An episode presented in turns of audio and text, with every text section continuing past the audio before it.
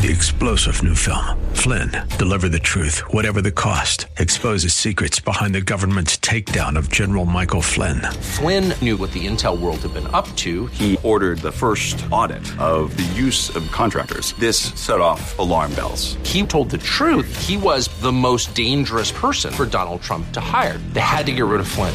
Flynn, deliver the truth, whatever the cost. Available now. Watch it today. Go to salemnow.com. Salemnow.com.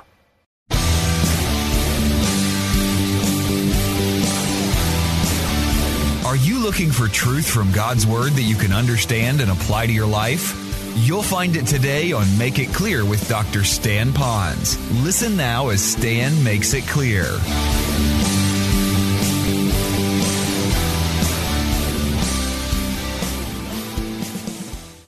What I'd like you to do is, I'm going through this, I want to kind of set this on the table first. And here's what I'm setting on the table first it's when we die, it's not to go to heaven, it's not, I get a new body, no more pain. It's like, I'm looking forward to Jesus coming back because everything's going to be better now. It, we, we miss it. Even in this context, the idea of this is that he's coming so that we will be with him. I'm with him. And then he goes on to say, we can't get to the Father but through him. So the idea is we're with him and he's with us and we're all going to the Father together. So it's a relationship thing. It's not a connection to rules and religions and rituals. It's not just so I go to a place in heaven and there's no, so to speak, harps and clouds and wings and halos and all that kind of stuff. It's so that we could be with him in heaven. Now, some of you say, well, okay, I could stand that for an hour. I can put up even with a worship service for an hour. But more than that, I don't know if I can really do that. I know it's hard for us to fathom in our earthly, fleshly minds that we would want to glorify the Lord and sing praises to Him forever and ever. Amen. All of that. But I will tell you, when you get to heaven, you're going to get a new want to thing going on. And God will change your, I don't want to, I don't think so too. I really want to. Because that's all part of what heaven's like. Because you want to be with Him. Now keep that in mind as we go through this when He says, You want your troubled hearts relieved? I am going to help you with that because I'm going to come and I'm going to take you to be with me. Now, stay with me, stay with me. That now tells me that your problem may not go away. You may not be cured from cancer. Your, your investments may not go up. Your wayward child may not come back to you. Your relationship might not get better. All right? But what it is saying is no matter how bad this earth is, you're going to heaven. You have another place, and it's going to be with Jesus. So that helps us now not to think that only when I don't have problems, everything is going to be okay. It tells me that He's with me and I will be with Him, and it's all about that next life when He comes for me. Keep that in mind, all right? Now let's go back to the passage. So now He says this in verse 2 In my Father's house are many dwelling places. That word, my Father's house, as soon as you read that, you think in terms of mansions or one big, huge what's this thing we've seen on HGTV? There's this, this woman who used to be married to this great producer, and they're doing this series on her, on her house and her mansion. She built one in, I don't know, Beverly Hills, and then she built one in, I don't know, California. Now she's building one out there in LA. How many know what I'm talking in New York? How many know what I'm talking about? Anybody watching this lady on I forget her name, Spelling, I think her name is. And I'm watching all of this stuff here, and I'm thinking, that is nothing like what heaven's going to be like. This house refers to the kingdom of God as he is the king. This house refers to paradise as it is a beautiful place. This, this refers to a country, so to speak, that is very, very vast. This place is a place of great comfort for all of those people. So when you read the word house, I want you to think in terms of this hugeness that deals with where God is. It is his house. It is who he is. It's where he's at. All right, now that being said, then it says, In my father's house there are many I guess you could call little houses or little dwelling places. Now, maybe a way to look at that is it's not going to be like you're going to a. Um, in, in, Southern California, they used to build all these row houses. You see all these houses everywhere. It's not like that. It's like one house, and he keeps adding to that house rooms to that house. Some of you that have been in Pennsylvania, how many know how the Amish do that? They have this house, you get married, and dad adds another room for you and your family, and another room for you and your family. Keep adding on. Here in Hawaii, they don't go out as much as they go up. If you know what I'm saying, say, uh huh.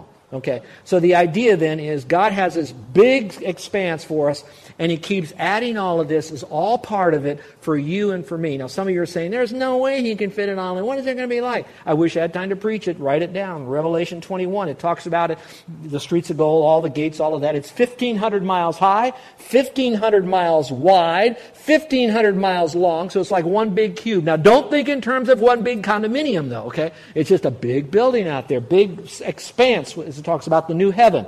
If you think about 1,500 miles, that's more than half the size of the United States of America, putting all the believers of all times into this with all their special dwelling places, the kingdom of God is that, all that part being there. And now remember, it's 1,500 miles high. Now we can't wrap our head around that. That's too much to think in terms of that high. 1,500, it's hard enough to think of a mountain 15,000 feet high or 30,000 feet high. We're talking 1,500 miles high. So there's always enough there for any one of you. So no matter how bad you are, whatever you've done wrong, there's always room for one more in God's family and in heaven for you.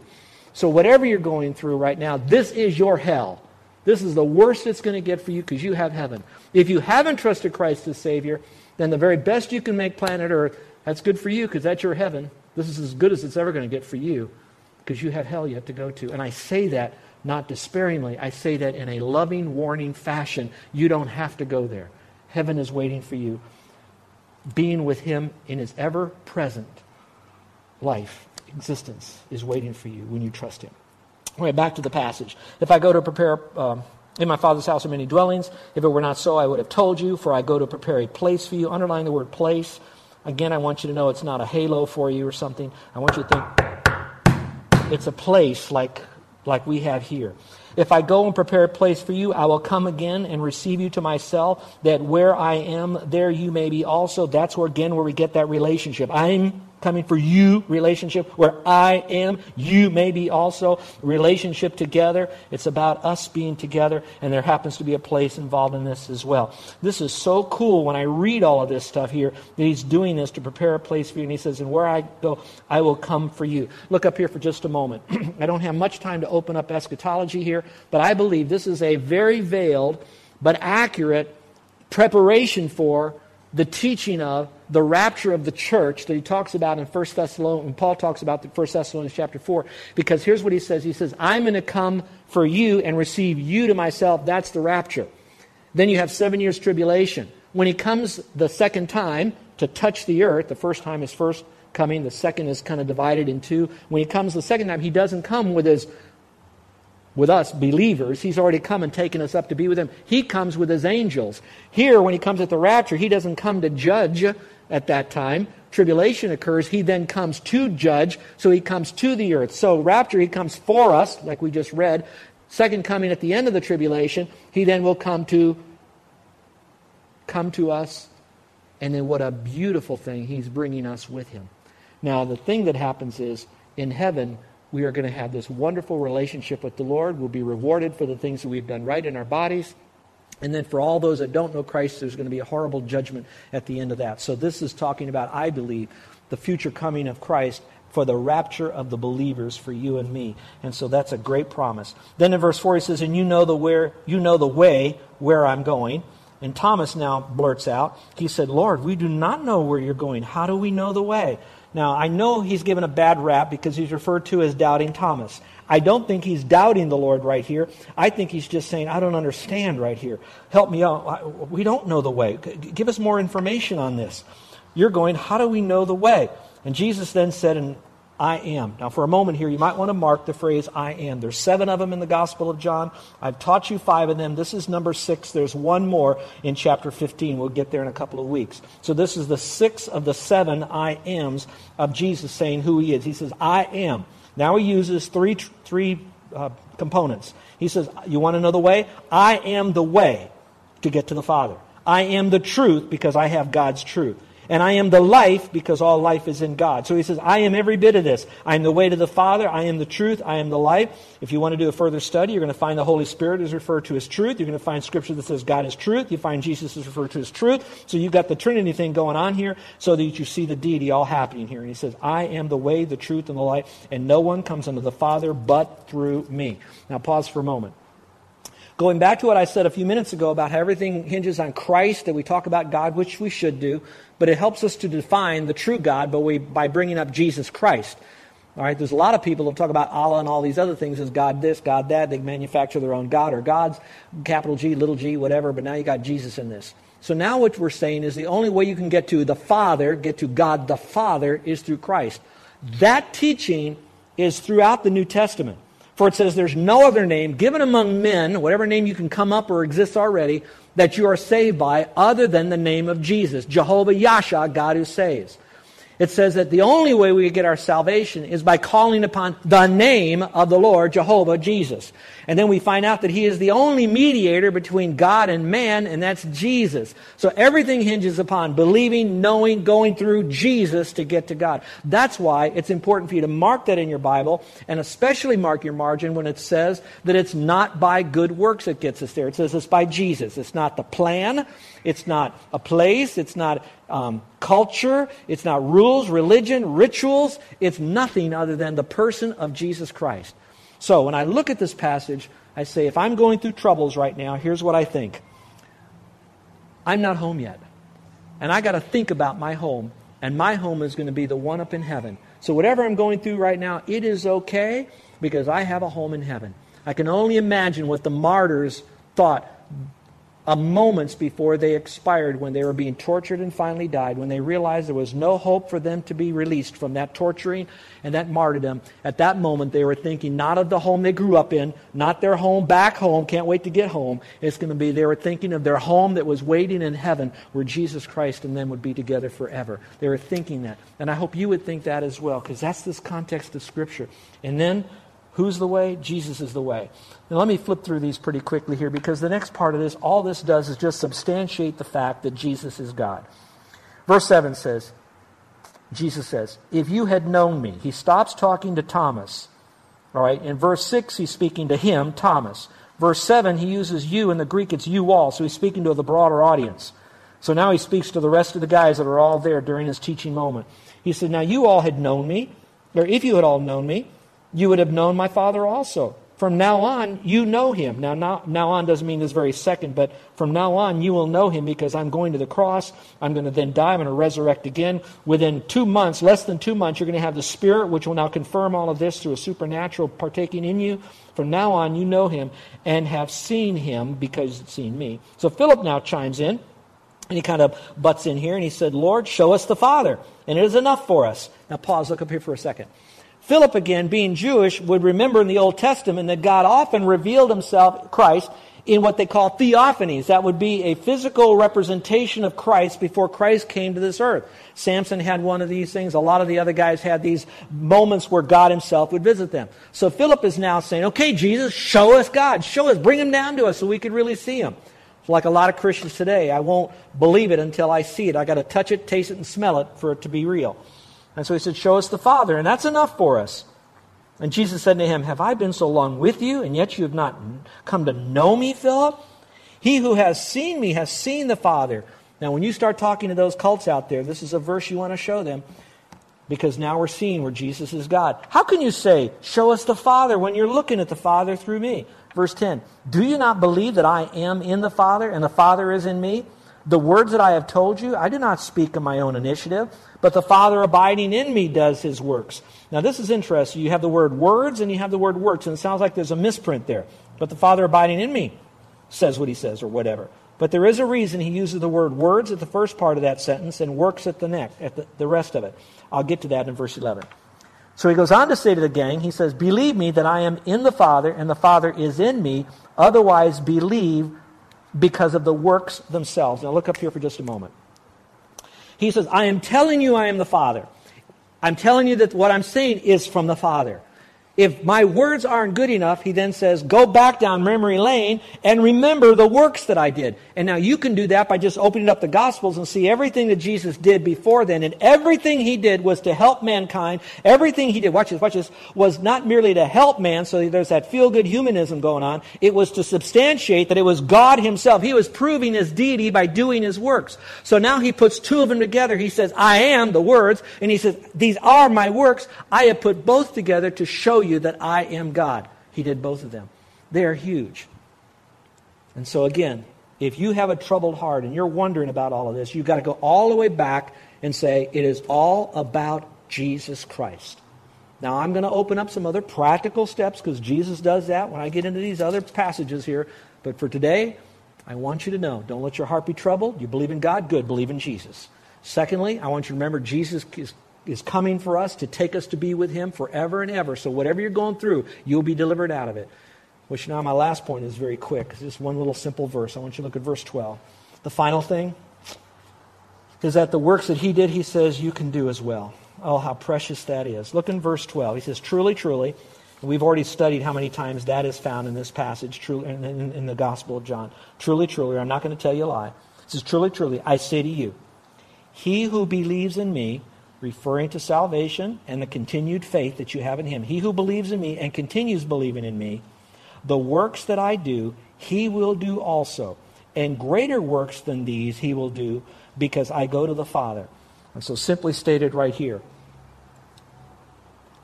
is that whatever good works that Jesus did, he says that we can do. Now, I don't want you to get off on this thing because some of you are saying, oh, oh he did all of these great works. Does that mean I can heal people, walk on water? Does that mean that I could, uh, you know, turn um, water into wine? No, no, no, no. The works that he's talking about are the good deeds to help other people when they had a particular need. But then he goes on to say, he says, but the works that I did, you will do greater works than me. I pondered that phrase. How in the world can I do a greater work than the work that Jesus did? The works that Jesus did were all, if you'll notice this, were all earthly deeds that he did. They're mostly things that even when he raised Lazarus from the dead, Lazarus still died. Now, I'm not trying to minimize the works of Christ. But now, when he says the works you do will be greater than his works, will be this. He then fed 5,000. When Peter gave the gospel, the very first sermon of the very first church, what did he do? He had 3,000 people that came to know Christ as Savior. Jesus preached in Palestine to a few Jews and some Gentiles. Peter and John and the rest of the boys, they went global with that message, and tens of thousands of people came to know Christ as their Savior. So I want you to think the works that you and I do are be greater in scope, greater in extent than what Jesus did, and in a sense, the things that we do will add eternal value to other people. So now, I'm saying that in this context for this reason. If, we're, if our hearts are not to be troubled, and I'm one of these guys hearing things, says, don't let your heart be troubled. Believe in God, now believe in me. All right, I'm going to believe in you, Lord. Okay, I'm, not, I'm going to lock myself in on you. And then I'm hearing now that no matter what I'm going through, that you're going to come back for me and you're going to take me to be with you. Wow. So, I mean, I can be delivered out of these troubles. Not that the troubles are delivered out of me. I'm delivered out of these troubles. I'm calming down right now because there is a future beyond all of this trouble and it's eternal with you. And then I'm hearing over here that I can do some works, which automatically I start thinking, you mean I can do something? That means I have, watch this, watch this, I have purpose for existence. That means I am here. I'm not a snowflake in the blizzard of humanity that might do some things. The things that I do, I can spread the gospel. Now I'm going to go a little bit further out on a limb on my application, so just bear with me on this. Sometimes when you and I go through troubles, if we find ourselves coming alongside other people that have troubles, but we come not to commiserate with their troubles, but we come alongside them to kind of help them and encourage them. Doesn't that do something for us? Have you ever heard the story about when you have a broken leg and you try to help someone that has no legs? You know, you know what I'm trying to say. So maybe for some of us, instead of us always just sitting and moping and, and, and feeling down about our problems, maybe what we need to do is to realize there's a world out there they have the same problems that I have. They get cancer, I get cancer. They lose their job, I lose their job. We have relational issues, they have relational. The only difference is I have Jesus. He gives me peace. He comforts my troubled heart. They don't have that. So what I want to do is I want to get my eyes off myself, get rid of my ingrown eyeballs, and I want to reach out to those people and I want to present them with Jesus Christ because He's the one that I trust. He's the one that I have an eternal relationship with in heaven. He's the one that gives me a reason for living right now because I'm going to do great. And I want them to know that. Now, all of a sudden, what does that do to my problems? It doesn't necessarily eliminate them, it just comforts my heart. Instead of us trying to eliminate our problems to comfort our hearts, let's just put our mind on Christ and let the mind of Christ dwell in us richly. Well, let's pray, shall we? Every head and every eye closed. I really love you, folks, and thank you for letting me build this,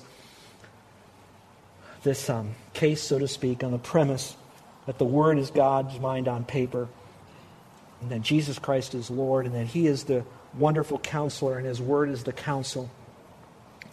And so, Lord, help us to know this.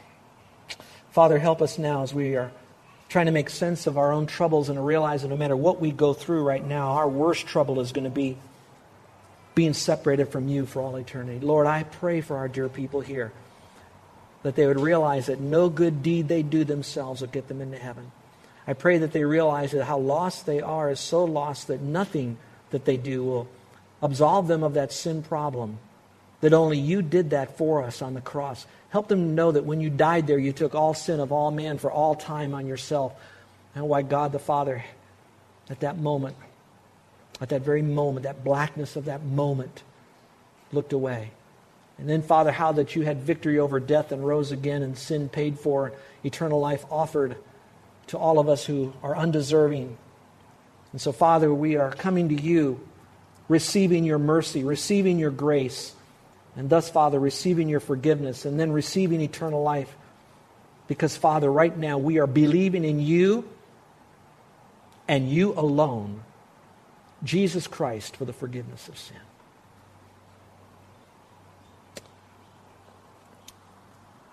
I'm going to momentarily step away from my petition to our Heavenly Father and just invite you to join me in the rest of this.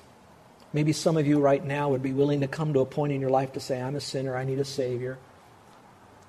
The troubled heart that I have, really, I'm feeling this because of guilt. It, I have a troubled heart because I've done things wrong and I'm suffering the consequences, and oh, it's just terrible. Well, right now, whatever consequence you are because of sin in, in your life and you're experiencing that guilt is still nothing of the consequence that will be in the hereafter.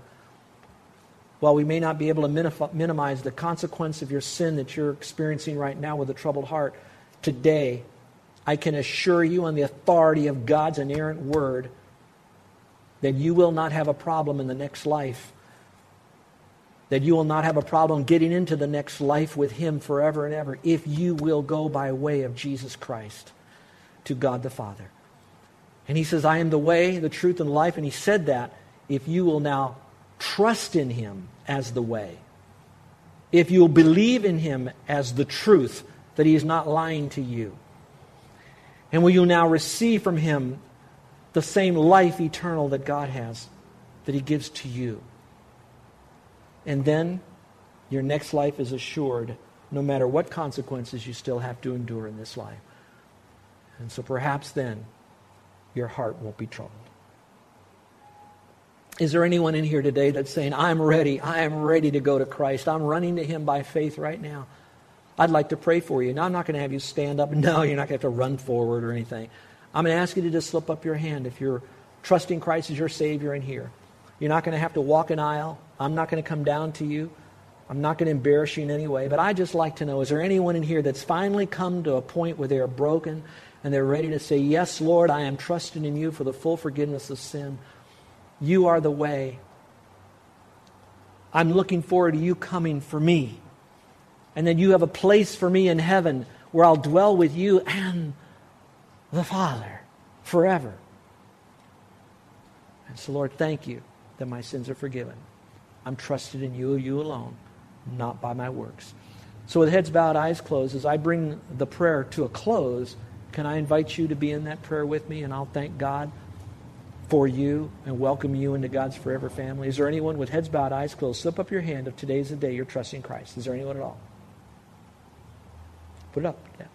Okay, Christians, then let's just remember these truths so that we would manifest to others genuinely a comforted heart in the midst of our own trials and tribulations. Help us now to at least begin the first step of knowing how we can help others with a troubled heart. Please be with us next week as this scripture continually opens to more truths so that our heart will not be troubled. Our gracious Heavenly Father, I thank you that you have given us your word. You know that we live in a sin sick world that not only have we had issues brought to us, we've, I'm sure, hurt others. And so, Father, however they've come, we know we have troubled hearts. Thank you that you have promised your disciples that there is comfort for the troubled hearts. And so, therefore, Father, our hearts don't have to be troubled. I pray for the one now that's still wrestling with it, and it is so huge that they do need a brother. If it's a guy, a sister, if it's a gal, to come alongside them and show them your word.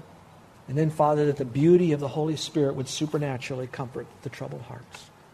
Help us in front of our children to be filled with the fullness of God so they don't always see us biting our fingernails and griping and filled with anxiety and fear and confusion, disappointment. Help us to be filled with hope and peace and joy. That we will have long suffering when we suffer, but we'll suffer long with gentleness and meekness and kindness. For Father, we believe in God. We're going to keep on trusting in you. And we thank you that you're coming for us and will forever be with you. And so, Lord, we thank you now that as we spend eternity with you, that we can do the works that are even greater than yours by looking out at others and reaching out to them who have troubled hearts. In your name we pray. Amen. You're listening to Make It Clear with the teaching of Dr. Stan Ponz, founder of Make It Clear Ministries. Make It Clear is dedicated to taking the Word of God with clarity into every person's world. It is the support of listeners like you who make the ministry of Make It Clear possible. You can provide your tax deductible gift to Make It Clear online by going to makeitclear.org, or you can mail your gift to Make It Clear. P.O. Box 607901, Orlando, Florida 32860. Thank you for helping us make it clear. If you would like to have Dr. Ponz speak at your church or event, please send us an email at tellmemore at makeitclear.org. Thank you, and remember to make it clear.